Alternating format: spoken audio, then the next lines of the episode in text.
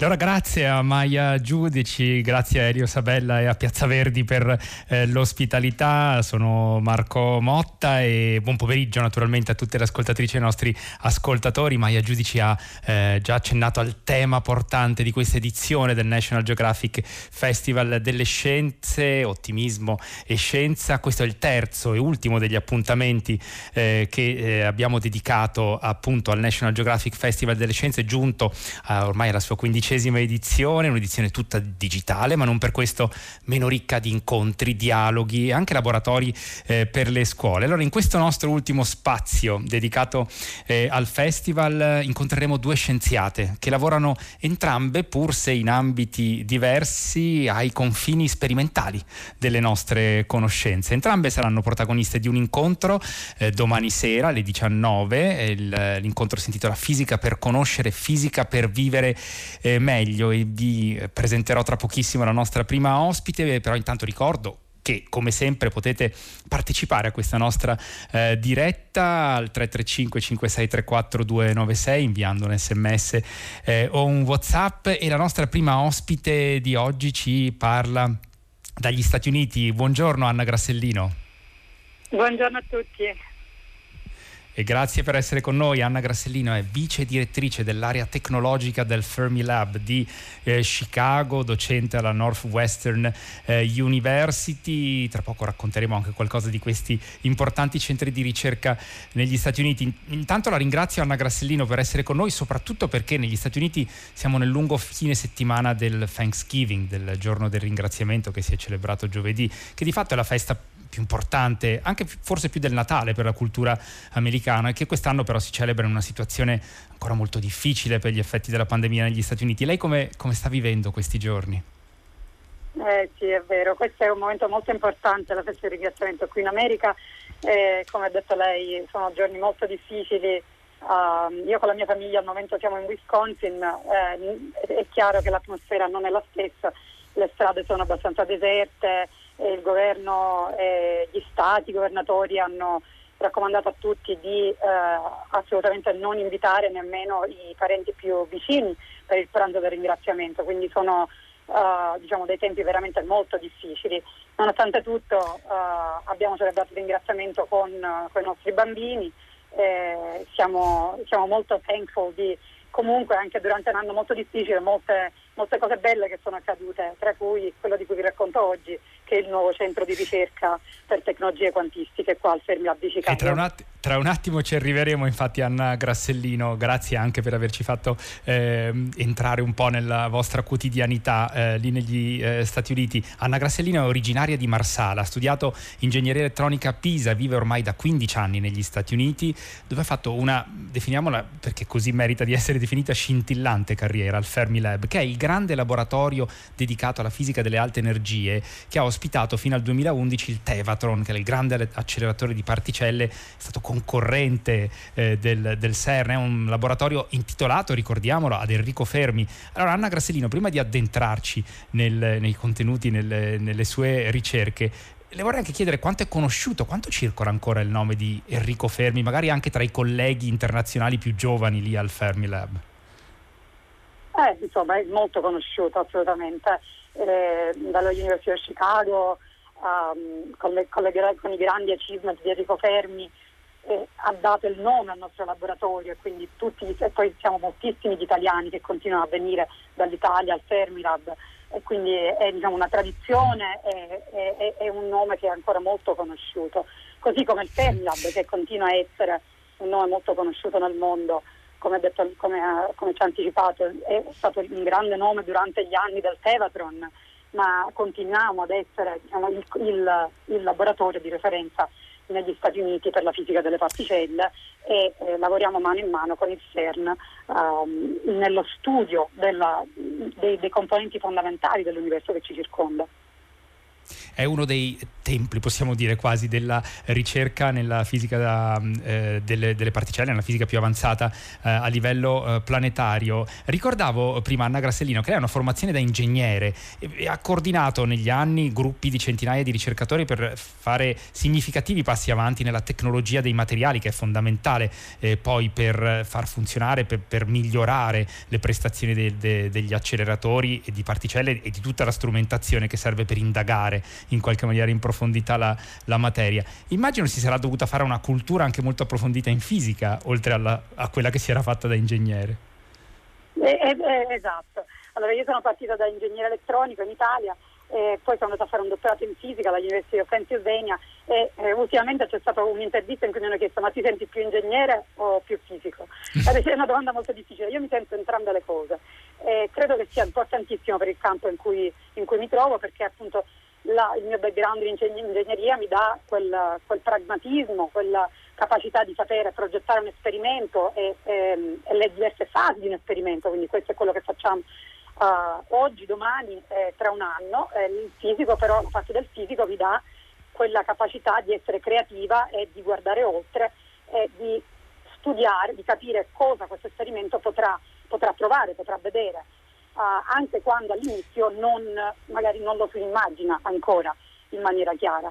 Uh, sì, nella mia carriera ecco. insomma, uh, ho, studiato ingegneria elettronica, sono arrivata qui e ho studiato come, come appena detto come capire, come portare avanti queste tecnologie degli acceleratori di particelle dal punto di vista proprio del capire i materiali e i superconduttori e spingere quindi la frontiera per realizzare acceleratori più potenti e questo ruota molto intorno al, al, all'importanza, alla conoscenza del, del, superconduttore che va a, il, a giocare il ruolo chiave in queste tecnologie per magneti e per cavità acceleranti.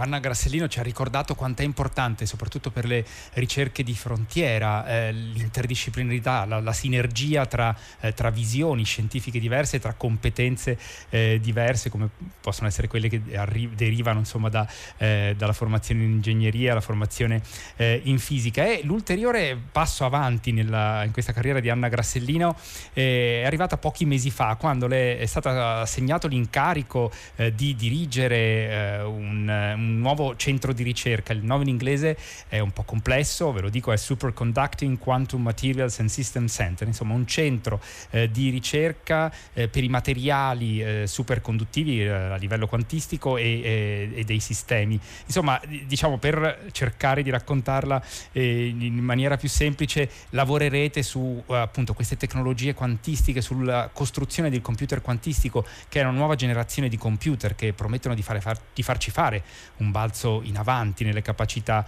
eh, di calcolo. Ora abbiamo detto all'inizio il tema di questa edizione del National Geographic Festival delle Scienze è ottimismo e scienza, insomma un invito anche ad uno sguardo aperto eh, verso, verso, il futuro. Per darvi l'idea de- dell'entusiasmo, l'attesa che circonda questi progetti sui computer quantistici, vorrei ascoltare con voi e con Anna Grassellino un breve passaggio da un'intervista che proprio Anna Grassellino ha rilasciato alla TV eh, pubblica di Chicago qualche mese fa, perché l'area di eh, Chicago e dell'Illinois ospiterà due dei cinque progetti di computer quantistici che il Dipartimento per l'Energia degli Stati Uniti ha deciso di finanziare. Allora sentiremo la giornalista eh, che chiede ad Anna Grassellino, ma insomma potremmo diventare, diventeremo la nuova Silicon Valley, però per la ricerca nell'ambito della fisica quantistica? Ascoltiamo.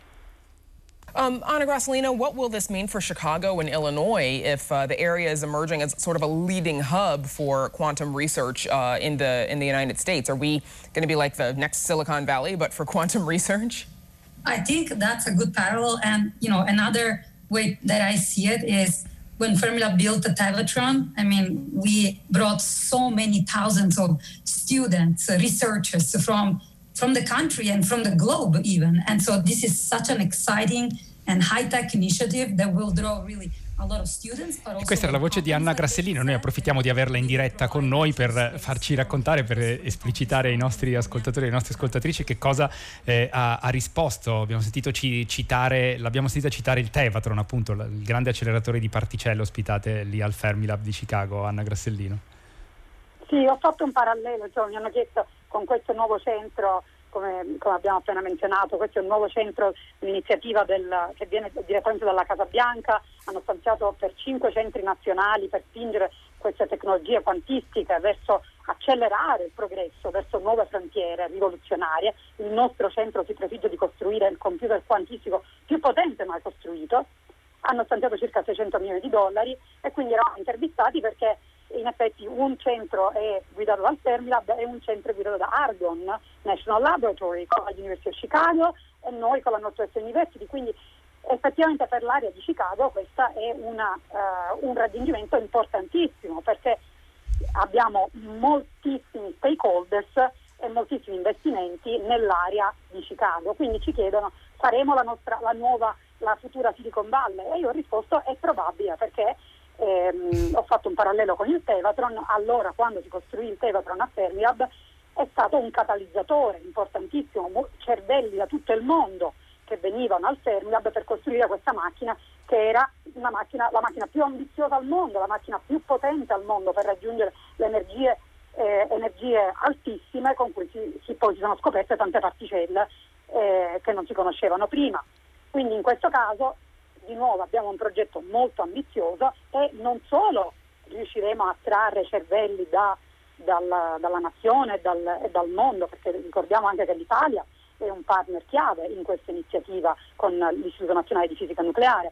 Non solo scienziati, ingegneri, ma anche l'industria è un partner importante. Questi centri eh, voluti dal governo devono portare insieme laboratori nazionali eh, università ma anche industria. Quindi proprio dalla Silicon Valley noi portiamo eh, Rigetti Computing che è una start-up che già costruisce computer quantistici e che adesso sposterà parte loro, del, della loro sede anche nella zona di Chicago. E così anche per il centro di Arden, per esempio loro hanno come partner Boeing e tanti altri, noi abbiamo anche Goldman Sachs, Lockheed Martin, quindi diciamo quindi capiamo che grandi, grandi soggetti anche dal punto di vista economico, insomma un'impresa, una sfida eh, dagli investimenti davvero eh, importanti per quella che è considerata una sorta di eh, situazione, un, di, di, una capacità trasformativa che potrebbero avere eh, questi eh, nuovi eh, computer. Insomma nell'ambito, nella lingua anglosassone ormai si usa anche nel linguaggio com- comune l'espressione quantum leap per indicare un salto pazzesco, una sorta di cambio di paradigma. E, insomma è, è, è difficile anagrammare Grassellino cercare di eh, spiegare davvero in cosa consiste la tecnologia che sta dietro i computer quantistici, ma ci fa capire perché c'è una, eh, appunto, un possibile cambio di paradigma nelle nostre capacità eh, di calcolo che potremmo eh, ottenere da questi nuovi computer e quanto potrebbero davvero impattare nella nostra capacità di, di, di, fare, eh, di, di creare nuova conoscenza, oltre che poi magari in applicazioni in ambiti molto svariati. Sì, allora lo troviamo in, pochi, in poche parole, in maniera semplificata. Il computer quantistico si basa su principi diversi rispetto a un calcolatore classico e in particolare si basa su principi della meccanica quantistica dove le, la, l'informazione viene elaborata invece che con 1 e 0 con quello che si chiama sovrapposizione di stati, quindi 1 e 0 allo stesso tempo. Cosa significa? Significa che potenzialmente può dare per certe applicazioni una uh, velocità molto superiore di calcolo e quindi ci sono applicazioni particolari che per un computer classico richiederebbero centinaia di anni e per un computer quanto un calcolatore quantistico è dimostrato teoreticamente che ci metterebbe pochi minuti. E questa è una cosa rivoluzionaria particolarmente per uh, per esempio uh, crittografia quindi questa è una delle motivazioni che, ehm, per, per la quale molti eh, c'è la corsa in molti, in molti, diversi paesi al computer quantistico. Quindi diciamo per, per esempio per la, la, cifratura delle transazioni economiche, per tutti quei casi in cui serve una, una sicurezza, insomma, Anna Grassellino. Esatto, esatto. Le, le, le, un, un, un, calcolatore quantistico potrebbe eh, trovare questi codici in maniera molto veloce e, e, e, quindi questa è un'applicazione che si intravede, ma ci sono applicazioni importanti per cui che si allineano con quella che è la nostra missione per esempio del Fermiab che sono più scientifiche ed è proprio questo il tema del Festival della Scienza, come appunto la fisica di base eh, spesso è un incubatore per applicazioni, per, per nuove tecnologie e applicazioni che poi eh, sono in campi diversi, dalla fisica stessa ma anche alla medicina, alla biologia.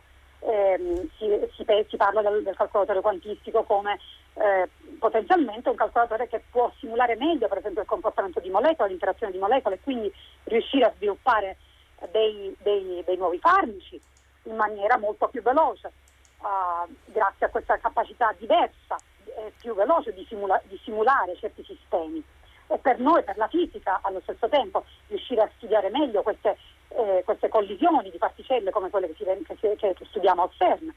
Quindi ci sono tantissime diverse applicazioni, tante che si intravedono e tante che svilupperemo mano in mano con, uh, con gli, quindi il nostro centro porta insieme non soltanto gli esperti di tecnologia, ma anche gli esperti dal punto di vista dell'applicazione e insieme sviluppare l'hardware, il software per riuscire a capire come questi nuovi sistemi possono davvero portare dei vantaggi in diversi, in diversi campi. Quindi vorrei, eh, eh, lei ha parlato di quantum leap, vorrei eh, menzionare un paragone che ho appena letto in un, in un, articolo pochi giorni fa che mi è sembrato molto bello, ma il calcolatore quantistico riuscirà mai a sostituire il calcolatore classico? La metafora che davano era quella del, dell'aereo ah, comparato al treno o alla macchina.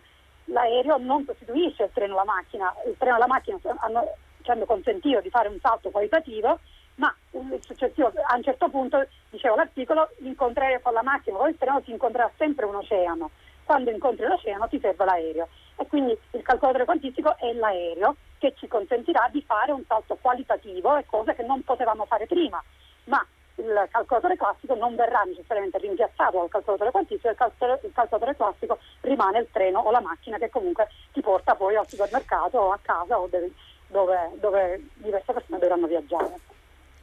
Questa metafora naturalmente ci aiuta, ci aiuta, davvero a capire meglio, sperando naturalmente che eh, ci sia, sia, più sostenibile diciamo, del, dell'aereo che sappiamo eh, che ha eh, tanti problemi di, di, impatto ambientale. Anna Grassellino, l'ultima domanda prima di salutarla, ringraziandola ancora. Che tempi sono previsti? Cioè, quando è che voi eh, eh, prevedete di riuscire a, di, a, portare a termine la, la, costituzione e la costruzione di questo computer quantistico? Come lei ci ha ricordato, ambisce ad essere il più, il più potente tra i computer quantistici quantistici in, eh, in progettazione adesso? Allora, il nostro centro uh, si prefigge di, di um, rilasciare, di avere un, un, prototipo costruito entro il quinto anno. Quindi abbiamo, uh, abbiamo dato de, dei numeri speci- specifici in termini di qubits, quanti qubits vogliamo uh, raggiungere e la qualità di questi qubits. Ovviamente è un, un goal molto ambizioso.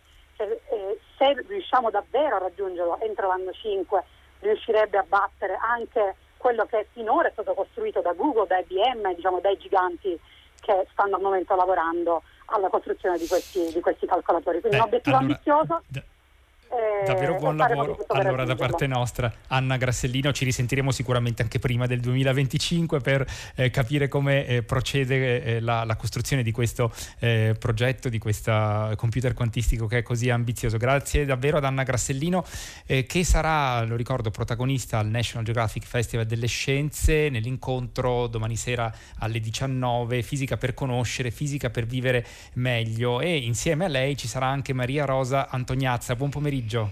Buonasera, buon pomeriggio a tutti.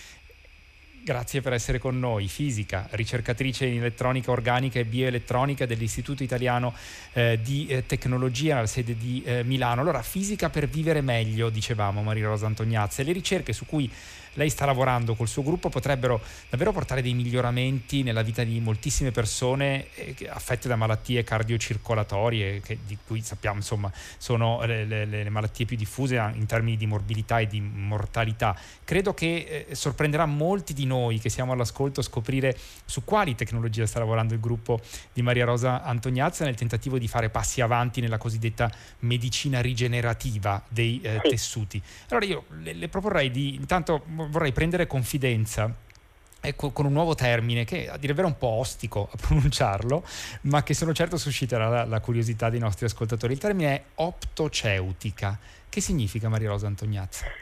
Sì, diciamo che eh, riassume eh, molto bene il concetto e il fine ultimo della ricerca che stiamo portando avanti. Quello che noi vogliamo fare e dimostrare mh, mm, è eh, la possibilità di realizzare dei dispositivi che attraverso la luce eh, possano eh, fornire delle terapie o dei nuovi metodi di indagine.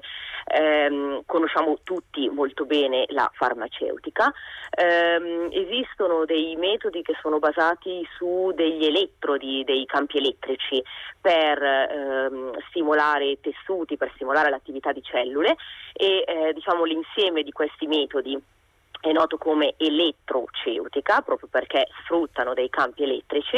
Eh, esiste anche eh, da vent'anni circa una, una disciplina ehm, molto giovane ma molto promettente che è l'optogenetica. Eh, in questo caso si modifica il DNA delle cellule per renderle eh, sensibili alla luce e quindi di nuovo si sfrutta la luce per modulare l'attività delle cellule. Quello che vogliamo fare noi è utilizzare la luce ma senza la necessità di dover modificare il, il DNA delle cellule perché ovviamente eh, questa operazione pone degli importanti eh, problemi di sicurezza. Ehm, come si fa? Eh, considerando che le uniche cellule del nostro organismo in grado di eh, rispondere alla luce sono i fotorecettori del nostro occhio, è chiaro che se vogliamo estendere la possibilità di eccitare otticamente le cellule, dobbiamo rendere le cellule sensibili e, ehm, e per farlo noi utilizziamo dei materiali funzionali, cosiddetti materiali intelligenti. Quindi mettiamo insieme allora, le proprietà dei materiali e quelle della luce. Scusi se la interrompo, eh, per, per, per, fare il punto, diciamo, quello su cui state lavorando è una sorta di incrocio tra nanotecnologie, cardiologia e tecnologie della luce per riuscire in qualche maniera ad avere un effetto su determinate cellule con finalità di riparazione dei tessuti. Precisamente, precisamente, in un lavoro recente per esempio abbiamo dimostrato che attraverso l'uso di materiali funzionali è possibile trasdurre eh, l'effetto della, trasformare l'effetto della luce sul materiale eh, in un'azione eh, sulle, sulle, cellule endoteliali, che sono le cellule che vanno a formare le pareti dei vasi sanguigni. Quello che abbiamo dimostrato è che tramite l'azione combinata dei materiali e della luce queste cellule proliferano in maniera molto più rapida eh, rispetto alle cellule non stimolate e quindi idealmente ci permettono di ricostruire i vasi sanguigni in, uh, in maniera uh, più, um, più, efficace. Andando ci fa un esempio di materiale funzionale? Mi scusi se la interrompo ancora sì, sì. Maria Rosa Antognazia, ma per capire eh, le, le, le, i materiali su cui eh, state lavorando per riuscire allora, a Allora, noi stiamo lavorando, come, come, accennava lei, eh, su, con materiali nanotecnologici, in particolare con um, nanoparticelle eh, basate su polimeri semiconduttori. Eh, I polimeri semiconduttori sono dei materiali plastici che hanno le stesse proprietà eh, della plastica che noi tutti conosciamo in termini di mh, facilità di lavorazione, flessibilità e, mh, e tecnologie mh, a basso costo, ma in più hanno la straordinaria capacità di condurre la corrente elettrica, quindi eh, siamo, di rispondere a, all'effetto della stimolazione ottica. Eh, quindi in questo momento noi stiamo sviluppando delle eh, nanosfere di materiali che rispondono alla luce e che eh, grazie alla, alla loro risposta alla luce possono eccitare le cellule. E quando noi parliamo di luce, perché insomma se, se, se, noi parliamo di luce normalmente intendiamo la luce naturale, la luce, la luce artificiale sì. di una lampada, quando lei parla di luce che cosa intende? Intendo esattamente questo, intendo luce visibile, luce dello spettro visibile e quindi alle, diciamo, nel range, nella, eh, nello spettro che noi conosciamo. Ehm, perché? Perché si tratta di eh, una, un range spettrale che ehm, non è tossico, non è dannoso per eh, le cellule che ci apre la possibilità di utilizzare un'infinita eh, varietà di, di, materiali semiconduttori. Ehm, quindi stiamo parlando di luce di, eh, che viene normalmente utilizzata nelle lampade dei microscopi a disposizione di qualsiasi laboratorio di fisiologia o di biologia. E allora Maria Rosa Antoniazza ci ha dato un po' le coordinate diciamo, del, de, de, dei componenti di questa eh, vostra strategia, di questo vostro tentativo. Torniamo all'obiettivo eh, davvero ambizioso che è quello appunto, lo dicevamo, di, di, di fare, eh, riuscire a fare quella medicina rigenerativa in qualche maniera, di rigenerare eh, i tessuti. Eh, ci faccio un esempio concreto che, di che cosa si potrebbe riuscire a fare effettivamente. Lei accennava per esempio prima ai, ai vasi sanguigni oppure ad interventi sul tessuto cardiaco danneggiato. Sì, ecco, eh, questa è una possibile applicazione su cui ci stiamo concentrando grazie ad un progetto europeo eh, collaborativo che coinvolge quattro diversi paesi europei e sette partner. Eh, l'idea è proprio quella di andare a fornire eh, delle soluzioni per il trattamento del paziente cardiovascolare. È ben noto che eh, dopo un attacco mh, mm, ischemico il, mh, la rigenerazione del tessuto cardiaco non avviene completamente e per cui eh, spesso è necessario e purtroppo il paziente va incontro a rischi di ulteriori ehm, attacchi di cuore e ehm, talvolta è necessaria una riospedalizzazione o comunque degli interventi chirurgici. L'idea è quella di andare a stimolare eh, le, le, cellule che possano rigenerare il, il tessuto cardiaco ehm, per evitare questa, eh, questa, necessità e questo rischio di ricaduta. Però la, le possibili applicazioni di questa ricerca in realtà sono molto più ampie. Ehm, per esempio stiamo cercando di eh, dimostrare che con la stessa tecnica eh, optoceutica o fotoceutica ehm, è possibile controllare con molta precisione eh, sia spaziale che temporale il eh, destino delle, delle cellule ehm, in tutti i loro eventi eh, di mh, adesione, di proliferazione e anche di differenziamento.